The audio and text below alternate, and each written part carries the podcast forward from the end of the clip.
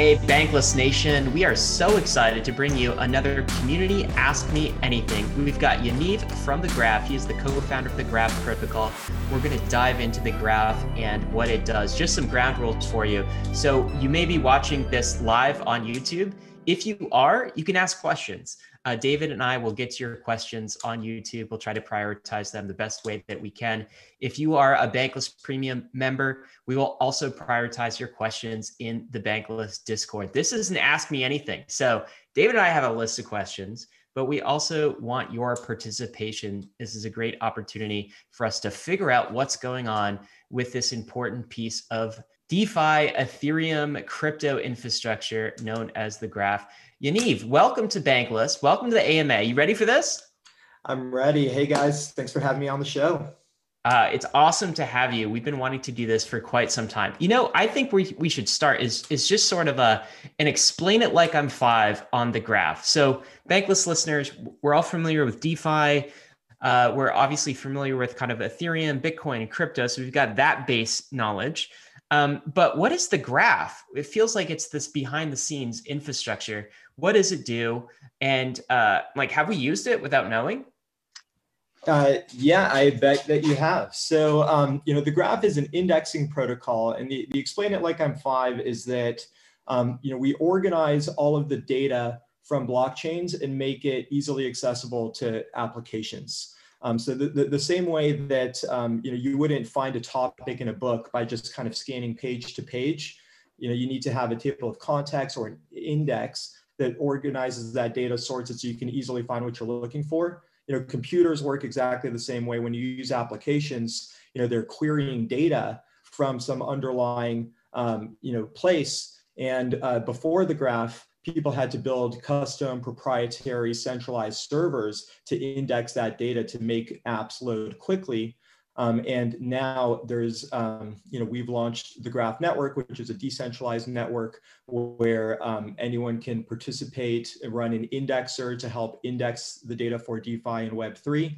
Um, and, uh, and people can now build fully decentralized applications that query that data from the graph. And um, it's a, a really just core uh, piece of infrastructure for building decentralized applications. Synthetix is Ethereum's decentralized derivatives liquidity protocol.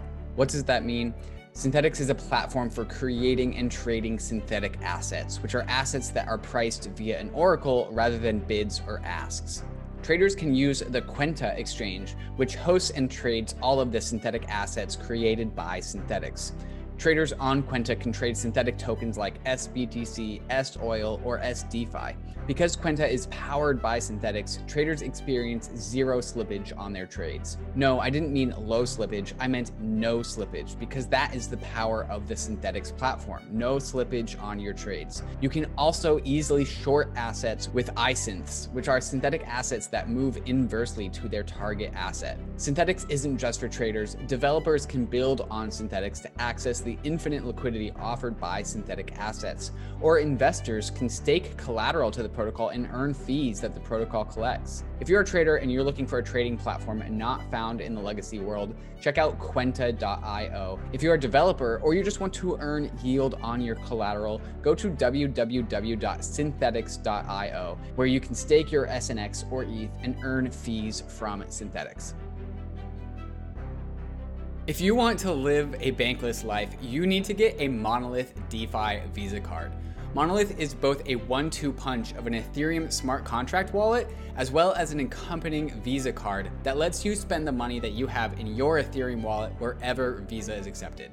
It's really a fantastic tool that lets you use Ethereum for what it does best, which is holding and managing your financial assets, but also keeps you connected to the rest of the world's payment rails. Monolith also offers on ramp services for getting your fiat money into the world of DeFi. So it's trivial to top up your Monolith card if ever you need to, and your deposited money goes straight into your non custodial wallet. So your money is never held by a centralized intermediary because your Monolith wallet is native to Ethereum. Monolith helps you transcend both the legacy and the crypto worlds because the money that you hold in your Monolith wallet has the power of DeFi behind it. Swapping assets on Uniswap or earning yield in DeFi is at your fingertips. But with Monolith, so are the groceries at your grocery store or the coffee at your coffee shop. Go to monolith.xyz to sign up and get your Monolith Visa card. Okay, today. super cool. So, um, you know, Google is is famously sort of a, an indexer for the web, right? There's all of these different like websites that are pushed out there, and they built a lot of tech over the years to help us find things on this permissionless system known as the internet. So they're kind of like, uh, you know, like an information indexer, if you will.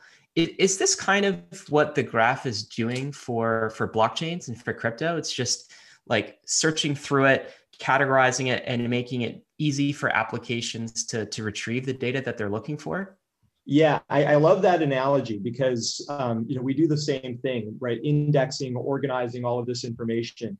Um, so you know, there's uh, some key similarities um, like that, and then the difference is that Google exposes that as you know a search box, right? You go to Google.com, and that's the interface is this kind of search engine, uh, whereas the graph exposes all of that data through APIs called subgraphs, and APIs are how developers build applications and how they interact with you know other computer systems. So by having um, you know, all of these open APIs built by developers for developers where all of that data is indexed, we can actually serve custom applications. So instead of it just being a search box taking you to a website, um, you know, uh, you can have apps like uniswap.info or the Synthetix exchange or the decentraland marketplace you know all of these are very custom applications but they all need to get their data from somewhere they need to allow users to search filter, sort, you know, find relevant data, and they can do that all with the graph.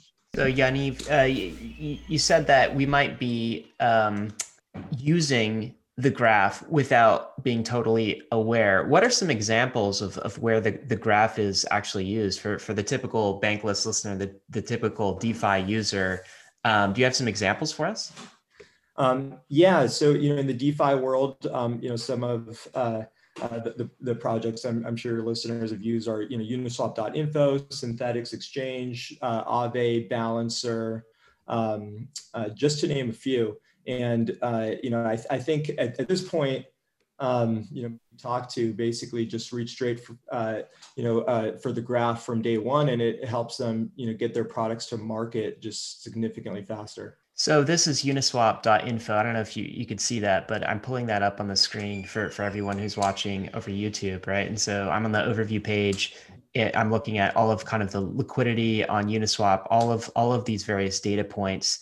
This is what you're talking about, right? So um, you're you're doing the graph is doing the the indexing and the data retrieval portion for all of these graphics, all of these dashboards. Is that correct? That's right. So, you know, it's loading the data for the charts for like those top tokens. You know, you can sort by liquidity or by volume, right? By clicking on the column headers. So that's, you know, a query uh, with, uh, you know, sorting. Um, you know, if you click in on the tokens or on the pairs, you know, there's kind of, you know, historical transaction data um, and, and volumes and all, all of that data is coming from the graph. Okay, very cool. And the reason this is important, or one reason this is important, is because, of course, open finance is um, is better, as we say, than the traditional financial system because the data is accessible to anyone on, on chain, basically, right? So, if you want to see the um, who owns a specific token, which Ethereum addresses do, that is, or if you want to see how much um, how much value is collateralized in the Dai that you're holding that that underlies a collateralized debt position. Like this data is available on chain but it's not necessarily accessible in a in a user interface that you could see. And the graph is essentially making open finance accessible in in user interfaces in places where where people can see and they don't have to kind of go digging for it and run their own queries and, and find it right uh, that, that's right, and and you know we think it's important that all of the infrastructure for DeFi and Web three is decentralized. You know, we, we want to move away from you know these situations where you know a server goes down and you know an app stops working, or um, people take dependencies on specific uh, kind of centralized points of failure. You know, uh, anytime you have like one group of people decides, you know, these are the top DeFi protocols, or these are, you know, the metrics that you should be looking at to evaluate, you know, a Synthetix or an Aave. Um, you know, those are decisions that um, uh, really should be transparent, and that if people want to like, you know, fork them, they can fork them, and and that. Uh, you know, anyone can build applications easily on top of this data. And, um, you know, information works in these kinds of layers where, you know, it's constantly aggregated and repackaged. And so the more that these layers are, you know, stable infrastructure that teams can build upon, um, you know, the more amazing things we can build. Okay, so n- now we get to kind of this question. So people have pointed to application services like Infura as being a centralization vector for Ethereum and for D- DeFi, of course. Um, is the graph similar? Like, how does the graph um, prevent becoming a centralization vector in this open, this decentralized open finance thing that we're building? Yeah, so you know that's exactly why we built uh, the Graph Network. Right? Initially, we launched the graph as a hosted service, and that was so that developers could start building on the graph. And we wanted to make sure that you know we were building something that was useful for developers. Um, but we were aware of this risk from the very beginning, and it's why you know we from the from the beginning um, we set out to build the graph as a decentralized protocol. And last December, we actually launched the decentralized network. So in this network, it's an open permissionless network. Anybody can run an indexer to provide the indexing um, and query processing service to the network. As a client, you can choose who you want to connect to. And so, you know, all of that choice is on the client side and uh, and and that specifically makes it so that there is no single point of failure, single kind of like you know choke point, decision point on you know what is valid data, how should the data be indexed, and um, uh, and and ultimately when you bring this up to the API layer, you know that's kind of the top of the stack. That's where you're asking a question like you know um, you know what what NFTs are, uh, are, for sale sorted by you know uh, price. And you don't want someone to be able to just you know change the results censor you know make these types of decisions on their own. And so you want to have some guarantees that the data that you're getting back when you're running that type of a query is correct um, and you just couldn't do that without something like the graph with this indexing layer. Uh, initially, when Ethereum first launched, there was kind of this vision of light clients really being the main way that you would interact with everything. And light clients are, are really great because um, you can basically, um, you know, verify, uh, you know, proofs on the client that some value that you requested is correct. Um, but you can only do that with a very narrow subset of uh, kind of operations. So, you know, about an Ethereum balance, you can verify that, but you can't do that for kind of like arbitrary views on data, which all, you know, applications produce custom arbitrary views on data. And so if we're going to have rich applications, that do all of the kinds of things that we're used to traditional you know web or mobile apps doing uh, we need to be able to actually transform and and consume you know much uh, you know broader sets of data uh, that have been transformed and organized. And so you can do that and still have it be verifiable on the graph Yaniv, I, I think it would be helpful if we talked about what would what are the potential attack vectors if the services that are provided by the graph are remain services provided by centralized intermediaries.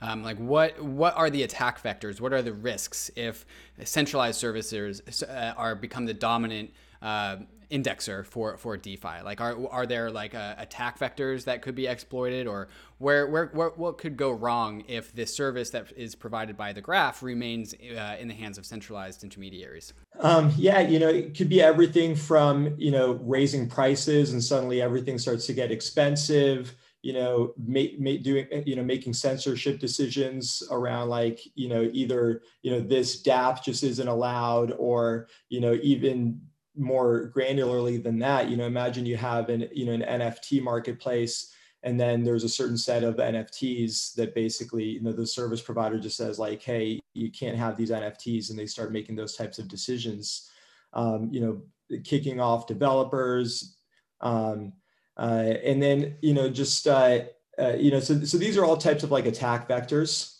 Um, but but ultimately, I think central the, the problem with centralization is that uh, you know every you know the, these things require a lot of development and a lot of effort. You know we're kind of we're at the beginning of building out like a, an entire new financial and information you know infrastructure. And you know it, developers don't want to contribute to something that is owned and controlled by a corporation that can make these types of decisions just like on their own. Like we've we've done that you know we've been there and and uh, and and now we're going to rebuild the stack so that it doesn't have the same pitfalls and problems. Um, and so by having a decentralized protocol, what you have is a Schelling point where people know it's worth investing my time, you know, to this thing because I know it's going to be around in 100 years you know, it's not going to be co-opted. Um, and, uh, and, and that allows just a, tremendous a tremendous amount of development to get concentrated um, for the public good, you know, something that anybody can then use uh, because, you know, everybody can contribute to it. Maybe let's talk about the components that network participants contribute to the graph and how the graph uses these components to offer its product, right? So, as an individual, uh, what uh, what what can I offer to the graph that the graph needs in order to be able to uh, create its product? Um, yeah, you know, it really depends on your skills. I mean, the main roles in the network are indexers, curators, and delegators. The indexers are the ones that are running the nodes. So if, if you've like run an Ethereum node, for example, and you know how to do that, then you could look at becoming an indexer on the network. Um, we have uh, curators those are the ones that understand the data that's being indexed and are organizing the data on the graph. Um, they could be subgraph developers, for example. Um, uh, so you know anyone can build a subgraph that indexes data and makes it available over GraphQL. Or um, the curators uh, can also uh, signal on subgraphs um, to basically you know evaluate the subgraphs, figure out which ones are highest quality and should be used by applications, and then um, they can signal on those subgraphs to uh, make it easier for others to find it. And it also impacts the economics for the indexers. Um, and then finally, we've got the delegators um, who help secure the network, but um, you know they may not be uh, as technical themselves, so they can just find indexers that they think are doing a good job and just delegate their tokens to those indexers, um, which allows uh, the indexers to earn more fees and rewards um, which they pass back to their delegators. Yeah, let's talk about the token and the uh, economics of the protocol. How uh, so? Every single protocol that has a token uh, is using this token to incent to manage incentives. How does the graph use its token to manage incentives and perpetuate the network? Um, yeah, so it's used for you know staking by indexers, delegating by delegators, and signaling by curators, and also as query fees um, uh, by consumers that are querying the network. So, um, you know, first and foremost, it's a staking token. It creates economic security. So the indexers that provide the service in the network have to stake tokens um, so that if they misbehave, they can be slashed. Um, uh, they then set their uh, query fees also in uh, GRT.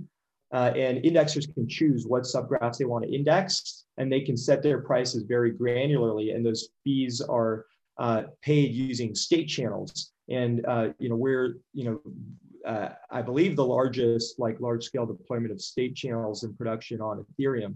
Um, uh, and uh, wait, I had no idea. Why, why state channels? Yeah, that's pretty cool. I guess that makes it more decentralized. Yeah, and tell us about that. Yeah, so we did a, a partnership um, with the state channels team uh, in ConsenSys R&D and Connext. And, um, you know, we evaluated the different options of doing payments. Uh, you know, in the graph, you, you have this very like many to many style relationships of payments where you can have like lots of different consumers and lots of different indexers and the actual payment amounts are quite small, you know, just a small fraction of a cent per query. And we wanted to ensure that, um, you know, the queries themselves can differ significantly in expense, you know, most queries are a very small fraction of a cent, but you could have like a larger like analytic style query that, you know, could take a second to execute or something. As a service provider, you want to know that you're going to get paid, you know, if you do that work. And so um, we have a construction uh, called, you know, conditional uh, micropayments. Um, we also use this term like wave blocks. Uh, and it basically ensures that uh, when you get a query response back from an indexer, um, it comes back with an attestation. And if uh, the query response that you got back is incorrect, then you can submit a dispute on chain and the indexer is liable and can be slashed than if they gave you the incorrect response back. Um, so that whole kind of interaction happens inside of a state channel. It's a state channel game and it allows you you know to you know an indexer can be collect you know doing millions or even billions of queries a day you know it's very fast and cheap and then they just settle those channels on chain um, you know whatever frequency they want it could be daily or weekly and collect their funds.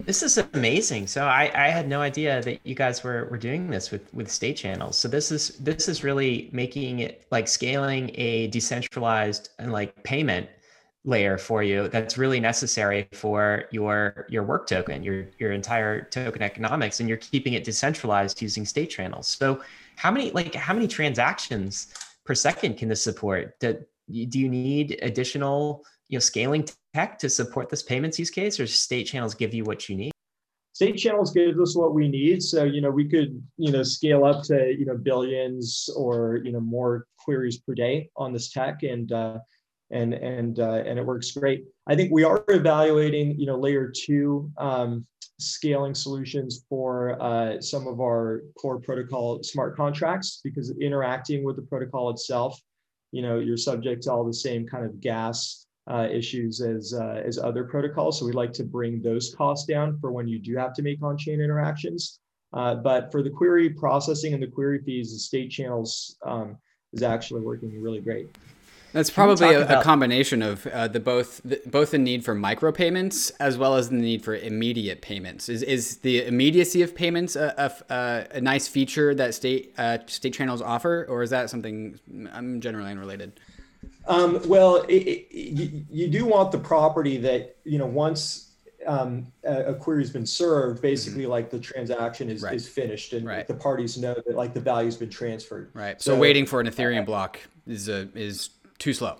Right. Yeah. Yeah. Ex- exactly. I mean, you know, if you think about most applications, you know, if you're using like Facebook or Twitter, you know, you're just you're consuming, you're reading so much more data than right. you're writing. You right. know, like the number of tweets versus you know you scrolling a feed. Mm-hmm. So you know the the the querying is happening like constantly all of the time, and so that just needs to be fast and instant. Right. So th- this token seems to be, to, to, in my mind, it maps on to I think the Chainlink token model um, and so, correct me if I'm wrong, but like there is people that are staking on the promise to provide accurate data to the network. There's people that are consuming that data that are paying fees in the native token.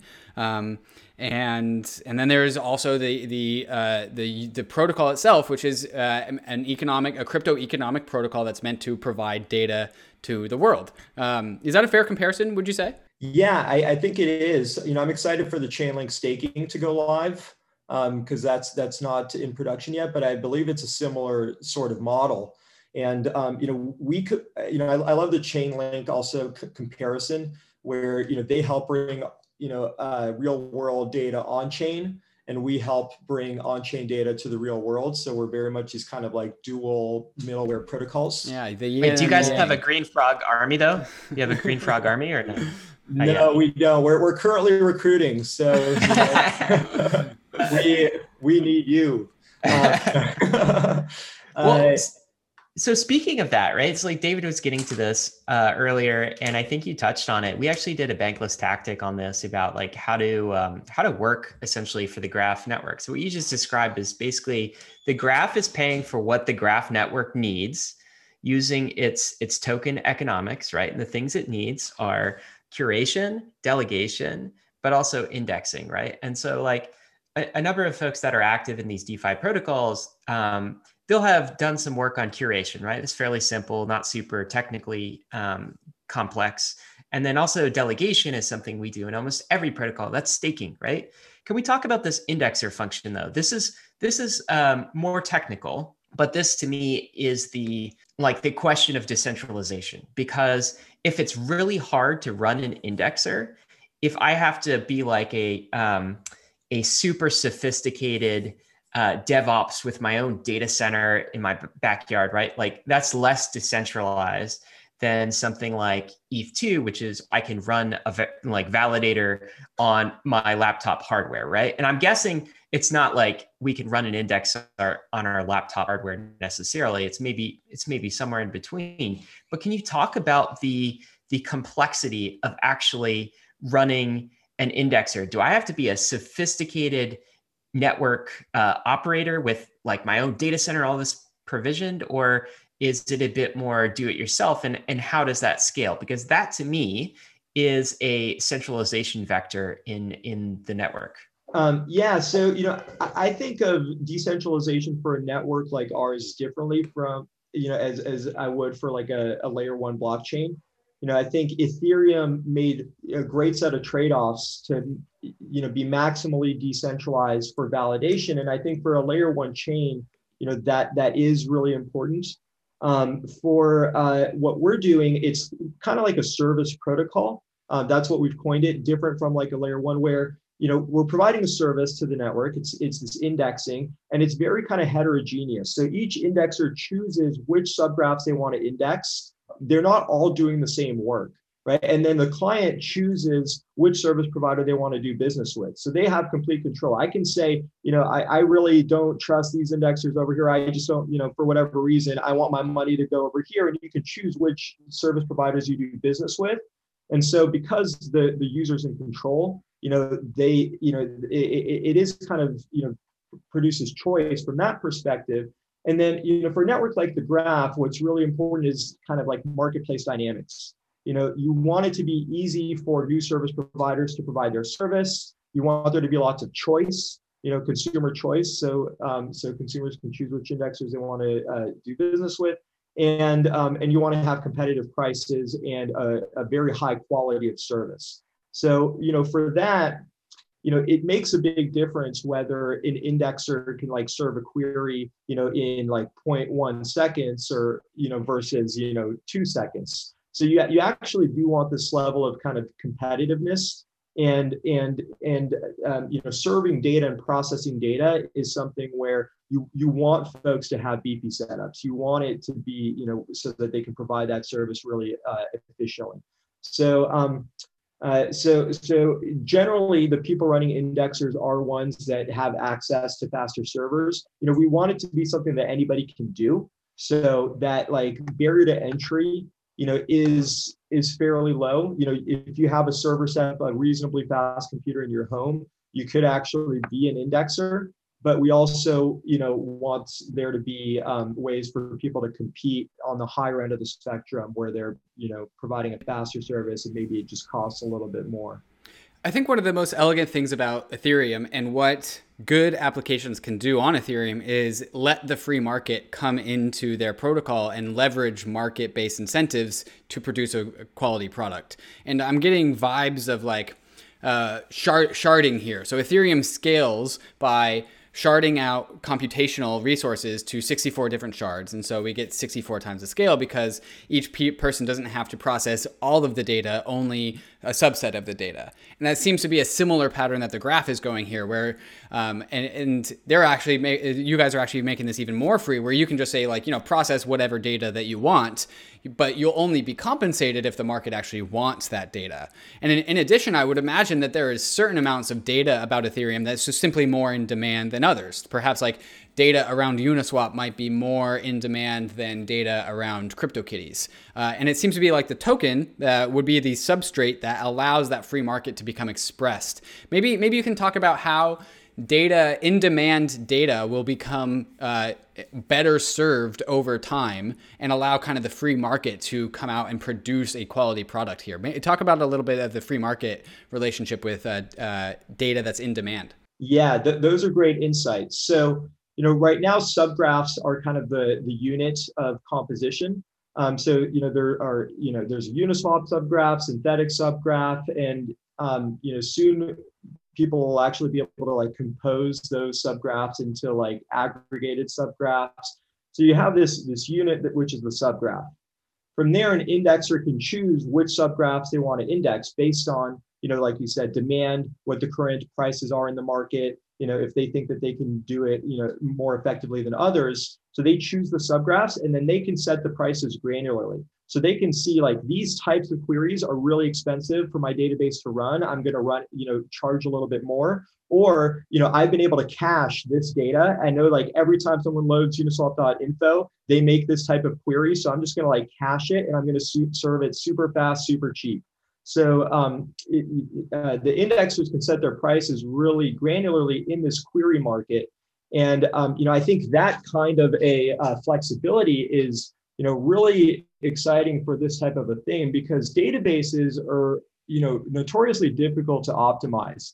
You know, most like you know web companies they'll have dedicated you know DBAs or database administrators whose job is to make sure that like you know a, an app developer doesn't accidentally like run a query that like takes the whole database down you know and, and it's actually really easy to do that um, because you know for certain applications you know the types of queries that you run you know some can be really simple and take like no time at all and then some can take like a minute and like bring the entire database down. So um, to have actually this kind of you know uh, open market for indexing data, you know, basically allows you to have like this distributed, decentralized DBA team sitting there optimizing database access, figuring out how are people, you know, accessing data today, what types of applications are they running. They can go in, make the necessary optimizations, and make sure that basically all of the dApps on DeFi and Web3 are super fast, performant, and cheap, and the developers just don't need to think about it.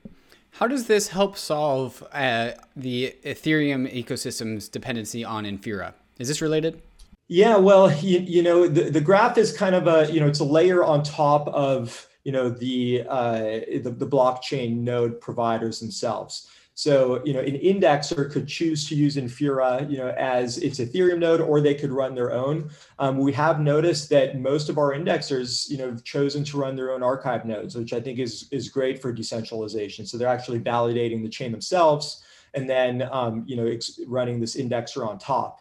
Uh, so, you know, ultimately, I think you know we can move to a world where you know there are you know hundreds or thousands many thousands of indexers. Each one is validating the underlying networks um, whose data they're processing.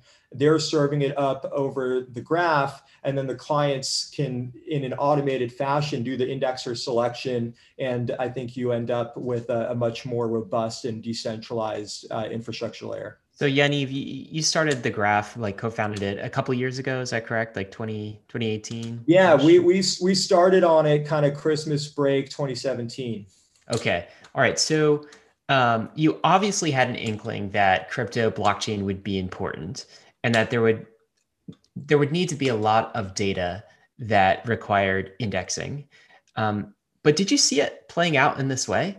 Like, is all of this surprising to you, or did you anticipate it going exactly the way it's gone? Yeah, honestly, it's it's kind of scary how little the vision has changed, and and by by little I mean basically, yeah, we, we you know the, the vision that we saw is uh, nothing's changed about it. I think um, we didn't expect the big crash. We didn't expect uh, you know some elements of it to uh, kind of take as long as it has to kind of progress you know, if you asked me in 2017 how long I thought it would take to like build the graph, I probably would have told you like a year or something. but uh, you, you, know, it's it, it, was a lot of work. I think that's that's the thing that I've really appreciated is just uh, you know how much work goes into building a protocol, how much work goes into like getting developer adoption and building tools that uh, that that you know developers are are excited and happy to use. Um, but uh, but but the vision is played out basically exactly as we initially you know set out for. So how about the applications right? So in a way the graph is kind of privileged because you don't really have to take a bet on what applications even like what areas on top of something like Ethereum become successful, right? Is it like in in the the end of 2017, everyone was talking about Web three, right? Like decentralized, uh, you know, Web two type companies, right? Um, you know, it turned out that the the the first major use case uh, on Ethereum was more money type use cases, more like DeFi yeah. type use cases. At least that's first.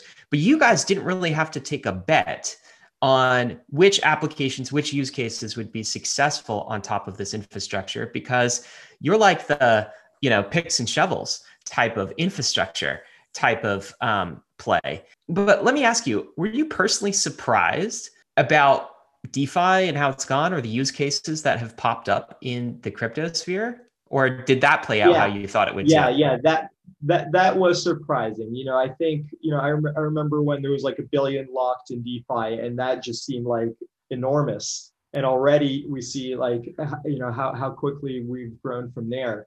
So um, you know that that came by surprise like a storm, and um, uh, you know really excited to see how how well DeFi has progressed. Um, I, I do think we thought that Web three would uh, you know happen sooner.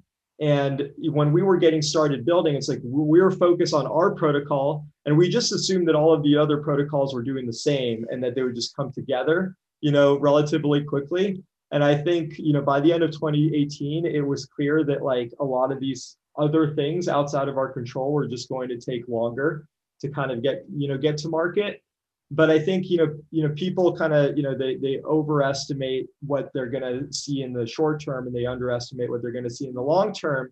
And I think that actually a lot of the initial ideas that people had, I mean, even things like state channels, like we were talking about, like in 2017, people were talking about these things like they were going to happen immediately. You know, Plasma is about to launch, and all of these things are, are, are, are about to launch.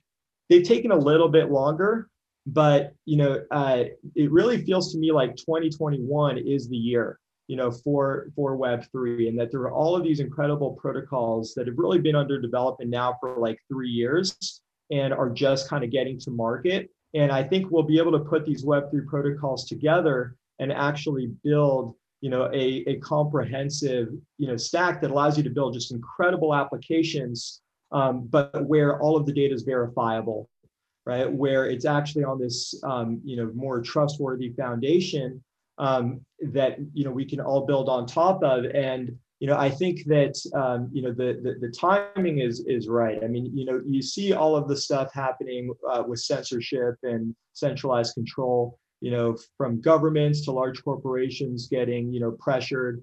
Um, you know, society I think has woken up to those risks. Um, and at the same time, you know, the financial system you know it's it's it's so funny you know watching what's happening with like GameStop you know where you know you see you see the, these hedge funds literally like just distorting the system and corrupting it and like using it to their advantage. And you know i feel like ordinary people have just gotten like the, the the brunt end of the stick for so long basically just being told you know you got to play by the rules and uh, and and and like you know this is the game. And then and then you just see you know wall street just taking advantage. Um, and uh, and and so all of these uh, you know he- headwinds are kind of you know colliding. It's a perfect storm right now for defi and web3 and you know we just need to put these you know last few pieces of the stack together so that people can really build great decentralized applications and that it's it's it's it's simple. You know exactly like this is what it means to be a decentralized application. This is how we do it. This is how it plugs in. And once that foundation is in place I think you know we're going to see just like an explosion in the number of DApps because I think uh, I think the world's ready for it. Aave is a borrowing and lending protocol on Ethereum, and just recently released Aave version 2, which has a ton of cool new features that makes using Aave even more powerful. With Aave, you can leverage the full power of DeFi money Legos, yield, and composability all in one application. On Aave, there are a ton of assets that you can deposit in order to gain yield, and all of those same assets can also be borrowed from the protocol if you have deposited collateral. Here you can see me getting a 200 USDC loan against my portfolio of a number of different DeFi tokens and ETH. I'll choose a variable interest rate because it's a lower rate than the stable interest rate option, but I could choose the stable interest rate option if I wanted to lock that interest rate in permanently. One of Aave's V2 features is the ability to swap collateral without having to withdraw your assets, trade them on Uniswap, and then deposit them back into Aave. Aave does all of this for you all in one seamless transaction, so you don't have to repay loans in order to change the collateral you have backing them. Check out the power of Aave at aave.com. That's A A V E. is the world's most trusted cryptocurrency exchange. I've been a customer of Gemini since I first got back into crypto back in 2017, and it has been my main exchange of choice to make my crypto buys and sells.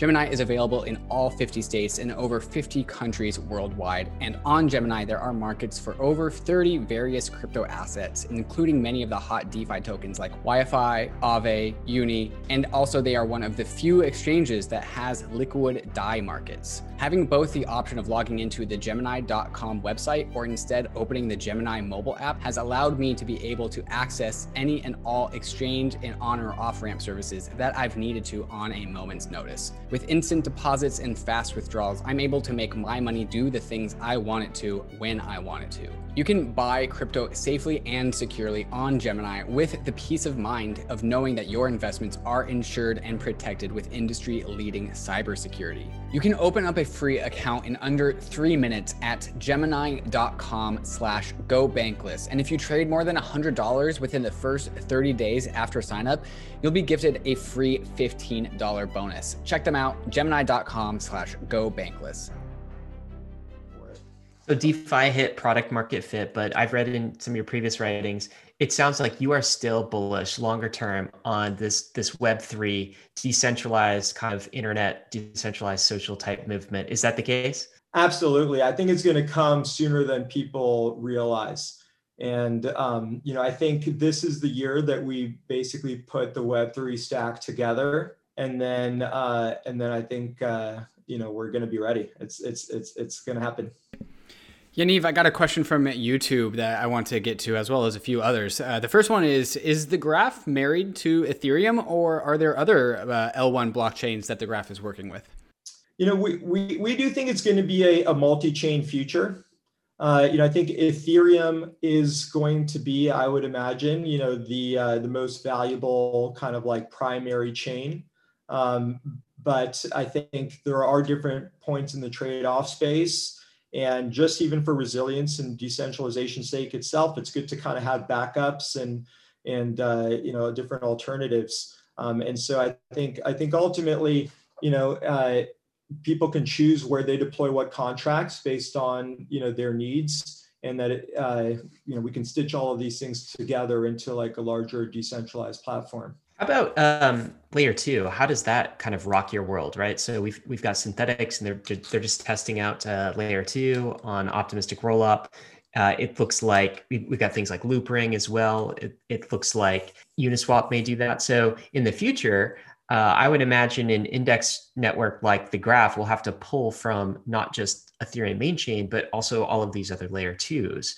Uh, does that really rock your world, or do you have the infrastructure set up for that and are, are ready for that challenge? Yeah, we're we're ready for it. So you know that's it's definitely coming up, and we're super excited about layer two. I think it's going to allow just so many more different types of DApps to get built with Ethereum's security, um, and and we're we're super excited for that. So yeah, I mean the graph is going going to have to index data from you know ETH1, from ETH2, all the different shards, all the different layer twos all the different you know side chains and other chains um, uh, storage networks you know like filecoin arweave sia um, so it's just a you know tremendous amount of data that, that that's al- already exists in in the uh, you know web3 ecosystem and uh, and and there's going to be a lot more on the way Here's another question from YouTube about the, the token distribution. Can you tell us about how the token was distributed to the world?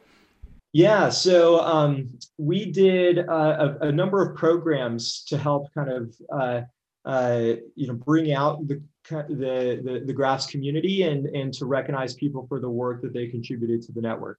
Um, so we did a, a test net um, to get the initial set of indexers on board. We had 200 indexers from all around the world. Um, they got about uh, you know three percent of the network.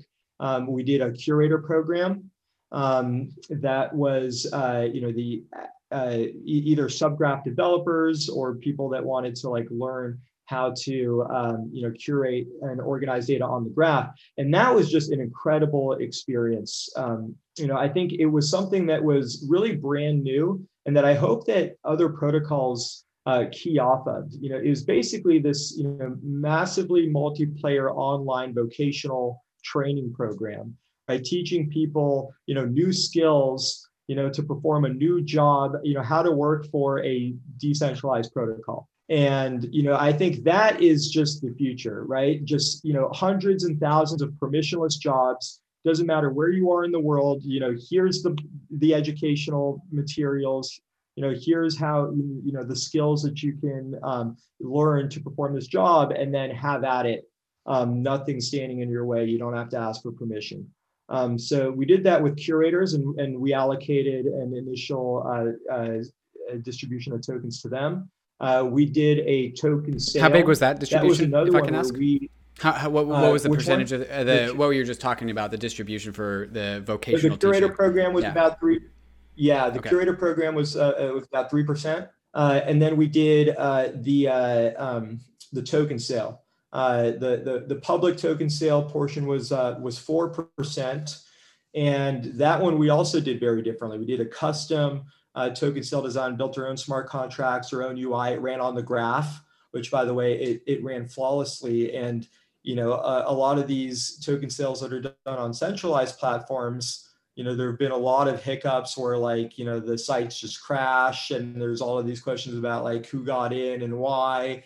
And, and so actually really showing that like the DeFi and Web3 infrastructure is just already better than centralized, you know, platforms for a lot of things. Um, so in that sale, uh, the way that we designed it was pretty different where we had these three phases and we you know we kyc'd everybody you know because we had to. And uh, there was a, a questionnaire you know what excites you about defi and web3 you know how would you describe the value of the graph and based on the answers to those questions we prioritize folks that really understand you know what the graph is and were aligned with the mission and wanted to contribute. And and we prioritize them for the first phase where they had a guaranteed allocation. Um, it was small allocations of a thousand to five thousand dollars, but that way we were able to get forty-five thousand individuals in. It was kind of this anti-Sybil, and these are people that are all really like aligned with the mission of the graph. Um, so I, I felt that that design worked really well for for distribution. How did you go through forty five thousand people? Who d- who had to do that job? Oh, sorry, four thousand five hundred. Oh, okay. And, okay. um, Yeah, yeah, yeah, yeah, yeah. Four thousand five hundred. Uh, there, Mhm. there were twenty thousand applications. Mm, Um, wow. So, uh, so, so not not everybody was able to to get in. The, the second phase sold out in ten minutes. Um, but yeah, all the transactions were from the first few seconds. awesome. Um, that sounds like that's a pretty cool. yeah, it was Go ahead. Go ahead. yeah, just so you know, it it was very hands-on and it was a lot of work from our business team to kind of help coordinate. Mhm. But really, our our general approach, which I think was was kind of unique, is um, you know we we want to uh, we wanted to reward real contributions, right? People that understood you know what the protocol is trying to accomplish and were actually contributing in, in in some way and there's lots of different ways to contribute to a protocol but you know that kind of a system where we're basic the initial team is playing a pretty active role in the beginning you know using maybe some amounts of judgment even you know uh, which which maybe is subjective but i actually think that you know some amount of judgment in the early days is i think a lot better than kind of like blank, blanket you know systematic lack of judgment Mhm. um, and and I think it, it it does allow the community members that are really active to be recognized and rewarded and i think has been a big part in allowing us to actually build like a really um, you know kind of die-hard community I, I totally agree. I think the surgical use of token distribution, especially at Genesis. If any other time, specifically during Genesis, the surgical use of the token distribution, I think, uh, just makes the most sense because it's that's the first impression of the protocol, right? Like you need to incent the right people at the very beginning, most of all. And so I think top-down choice around around the token distribution at Genesis, I think, makes a ton of sense to bootstrapping the right community. What about what about the remaining supply of tokens? Are there are there like VCs, uh, VC investors, or there are there team allocations? Like where are the bulk of the tokens laying? Yeah, so um, I, I, believe it's somewhere around a, a, third was for the initial kind of staff supporters. So you know, um, we uh, took in first capital uh, in uh, 2018, and it was you know two to three years of development to even you know bring the protocol to market. So that was uh, funded through pre-sales of the token. Um, the uh, initial team members have an allocation. Um, EdgeNode has an allocation, so that's now um, the initial team uh, is uh, has this new entity EdgeNode, um, and we've got some some announcements we're going to be making about our participation in the ecosystem. So uh, uh stay tuned for that. Um, the the Graph Foundation has the largest kind of uh, you know remaining portion there. It's about twenty percent is for the foundation to be distributed via grants and hopefully eventually a DAO. Um, so uh, the grant applications, I believe for the first wave just closed, uh, but we got just a ton of uh, really great quality submissions for folks that want to contribute to the network, you know, either development or, you know, community building, lots of different ways for people to contribute. Um, so um, the Graph Foundation, which is uh, uh, uh, led up by Eva Beylin, is going through those submissions, and and we're going to start you know distributing grants um, and those those are uh, the big buckets Fantastic. Let's talk about the, the future roadmap for the graph, what you guys have on the horizon. And by the way, people watching on the YouTube, A, thanks for being here. B, last chance to get your questions in for Yaniv before we sign off. Uh, Yaniv, before those questions come in, maybe you can talk to us about the future roadmap of the graph. Like, where is the next, you know, 6, 12, 18 months of development taking us, and what are you guys uh, trying to roll out in that time? Yeah, so you know, for, first thing on our, our mind is um, you know the tr- the full transition over the to the decentralized network.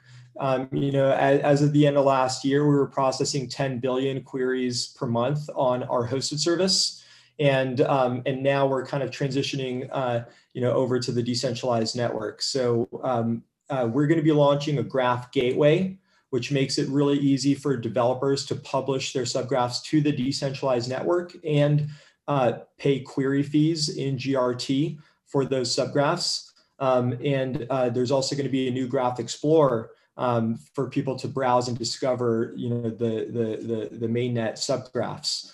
Um, that's going to be what creates the full kind of self-service experience for developers to, to really get running on the network. And so there's going to be this kind of migration process from the hosted service to the decentralized network. Um, we're also going to be expanding multi-chain. Um, that's going to be a community effort, working with a lot of people, um, you know, in in the community to uh, actually bring that to fruition. Um, so excited for that kind of expansion. And then uh, generally, you know, in 2021, we really want to be focused on, you know, building out that uh, Web3 stack and really getting it to a point where there's a really cohesive platform that's super easy for developers to build on and that gives you all of the properties that we want from decentralization. Um, so that's that's going to be the focus for the rest of the year. Can we talk about this? Because I think you've got a good take on this, uh, Yaniv, too. Is what about the roadmap for this whole thing that we're calling open finance or and or Web three? Okay, so it seems like we have some of the building blocks here. So uh, Bitcoin started as sort of a store of value. We've got that thing uh, that primitive. We've got Ethereum, we've got Ether, which we'd argue is also sort of a, a, store of value, and all of these these money Legos on top of Ethereum. So it feels like we have this DeFi set of primitives. We almost have like decentralized banking and money for the, the space. Then we've got the graph, which is a decentralized indexer. Then we have things like um, IPFS and Filecoin, which are doing decentralized storage. Um, what other pieces do we need? If you're looking at the high level road roadmap for this whole decentralized stack, what else is missing? Yeah, all of the pieces are being worked on, and there's a few questions about kind of how they integrate together. Um, ones uh, maybe that weren't in that list that I would add are identity and reputation. I think are really key primitives.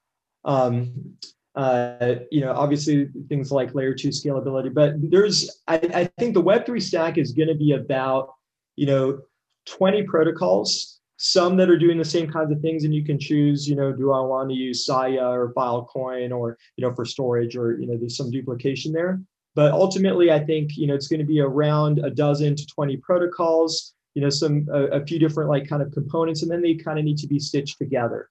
And i think you know we're basically still at the phase right now where we're just kind of assembling these lego blocks.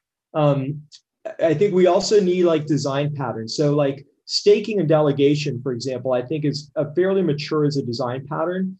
You know, um, you know the way that we use it in the graph, for example, like it, it, it works really well, and there are enough protocols that do staking where we kind of like understand the design space. You know, governance, you know, is you know the like the compound governance contracts have emerged as a bit of a standard but there there's still you know different kind of templates and design patterns that we need to come up with that makes it real, you know, really easy to build new protocols. And ultimately, I think that uh, we'll get to a point where, you know, to build a protocol, you know, you'll ask yourself, you know, a few sets of questions and you'll kind of pull from the, the right kind of building blocks to kind of like assemble, here's how the protocol is generally going to be orchestrated. There might be things that you need to customize, but um, but the design patterns, those Lego blocks will be well established and uh, and and once we get to that point i think we can go from having you know maybe like a dozen or, or two dozen like well thought out protocols to having like tens of thousands of protocols. And ultimately i think that's going to be the next wave that we enter where we actually start to decentralize everything. You know we start using these tools to build protocols for every part of the economy. All of that is going to be organized on the graph. Uh, people will be able to build decentralized applications on top of that but we go from you know basically being in the lab tinkering around with toys to actually just rewiring how society is organized. And, uh, and i think it's going to come out as fast. That's pretty cool. I got one final question from the youtube i want to ask. Are there any other graph competitors out there? Who else is are is trying to serve the same sort of uh, purpose well, the, the, the, main kind of thing that we compete against is teams building their own centralized in, indexing.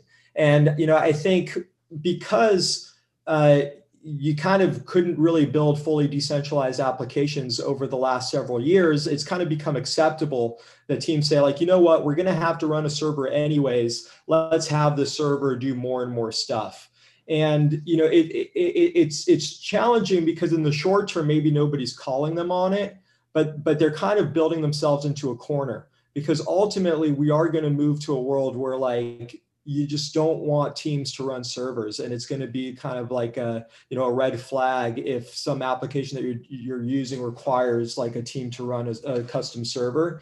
And so the, the, sooner we get to a point where uh, teams are building their protocols and their dapps on purely on open protocols, um, you know, the sooner we can, you know, get to the future. Yeah, Yaniv, do they have? Do you have any metrics for us about like how used the graph is, like queries per day or queries per minute or something? Is that a what, what's the right metric to uh, evaluate how used the graph is being? Yeah, the, the latest metric that we had was 10 billion queries a month. Um, that was on our hosted service, mm-hmm. which uh, you know, we're in the process now of transitioning over to the decentralized network. Also, number of subgraphs is a big one that we track. I believe that the latest is 7,000 subgraphs deployed to the hosted service. Um, we have hidden subgraphs that don't show up in the Explorer, uh, and we count that in that figure. So 7,000 uh, subgraphs uh, published and we also track kind of number of developers which are you know in, in the, the many thousands. Okay so with queries per month and number of subgraphs where are your end of 2021 goals?